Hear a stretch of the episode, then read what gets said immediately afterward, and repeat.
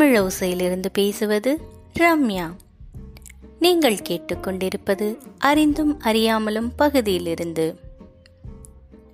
ரெண்டு வழிப்போக்கர்கள் ஒரு கோவில் மண்டப வாசல்ல உட்கார்ந்துருந்தாங்க. இரவு நேரம் ஆயிடுச்சு அதனால அன்னைக்கு இரவு அங்கேயே தங்கிட்டு மறுநாள் ஊருக்கு போறதுக்காக அங்க உட்காந்துருந்தாங்க அப்ப ஒருத்தர் வந்தாரு. இன்னைக்கு இரவு நான் இங்க தங்கலாமா அப்படின்னு கேட்டாரு. அதுக்கு மற்ற ரெண்டு பேரும் ஓ தாராளமா நீங்க தங்கலாமே அப்படின்னு சொல்றாங்க. புதுசா வந்த ஆளு எனக்கு பசிக்குது. நீங்கள் நீங்க யாராவது சாப்பாடு வச்சிருக்கீங்களா? அப்படின்னு கேக்குறாரு. அப்போ முதல்ல ஒருத்தர் என்கிட்ட அஞ்சு ரொட்டி இருக்கு.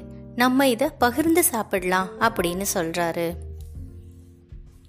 இன்னொருத்தர் சொல்றாரு என்கிட்ட மூணு ரொட்டி இருக்கு இதையும் பகிர்ந்துக்கலாம் அப்படிங்கிறாரு. மொத்தம் எட்டு ரொட்டி. அந்த எட்டு ரொட்டியை வந்து மூணு பங்காக பிரிக்கிறாங்க. மூணு பேர்த்துக்கும் சரிசமமாக பிரித்து மூணு பேரும் சாப்பிட்றாங்க. எப்படின்னா ஒரு ரொட்டியை மூணு பங்காக பிரிக்கிறாங்க. எட்டு ரொட்டி அப்போ இருபத்தி நாலு துண்டுகள். அந்த இருபத்தி நாலு துண்டுகளில் எல்லாருமே சரிசமமா எட்டு எட்டு துண்டுகளாக சாப்பிட்றாங்க.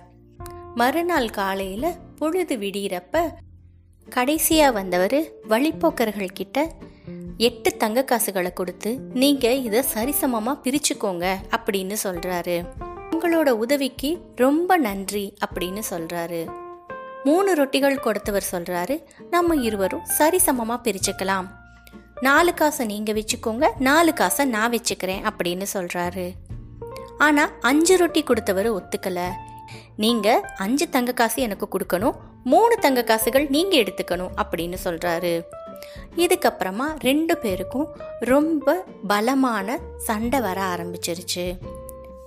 மூணு ரொட்டிகள் கொடுத்த நான் தான் பெரியவன். ஏன்னா மூணு ரொட்டிகள் இருந்தாலும் அதை எல்லாருக்கும் சரிசமமாக பங்கிட நான் சம்பாதிச்சேன்.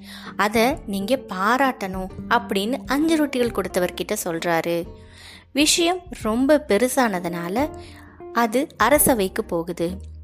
அரசவைக்கு போகிறப்ப அவங்க ரெண்டு பேரும் மாறி மாறி தங்களோட கருத்துக்களை சொல்கிறாங்க இதை பொறுமையாக கேட்ட அரசர் நாளைக்கு வாங்க நல்ல முடிவு உங்களுக்கு கிடைக்கும் அப்படின்னு சொல்கிறாரு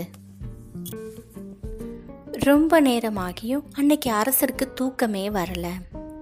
என்ன தீர்ப்பு சொல்கிறதுன்னு ரொம்ப நேரம் யோசிச்சுக்கிட்டே இருந்தாரு. தன்னோட யோசனைக்கு பதில் கிடைச்சதும் ரொம்ப லேட்டாக தூங்குறாரு. மறுநாள் காலையில் அரசர் தன்னோட தீர்ப்பை சொல்றாரு.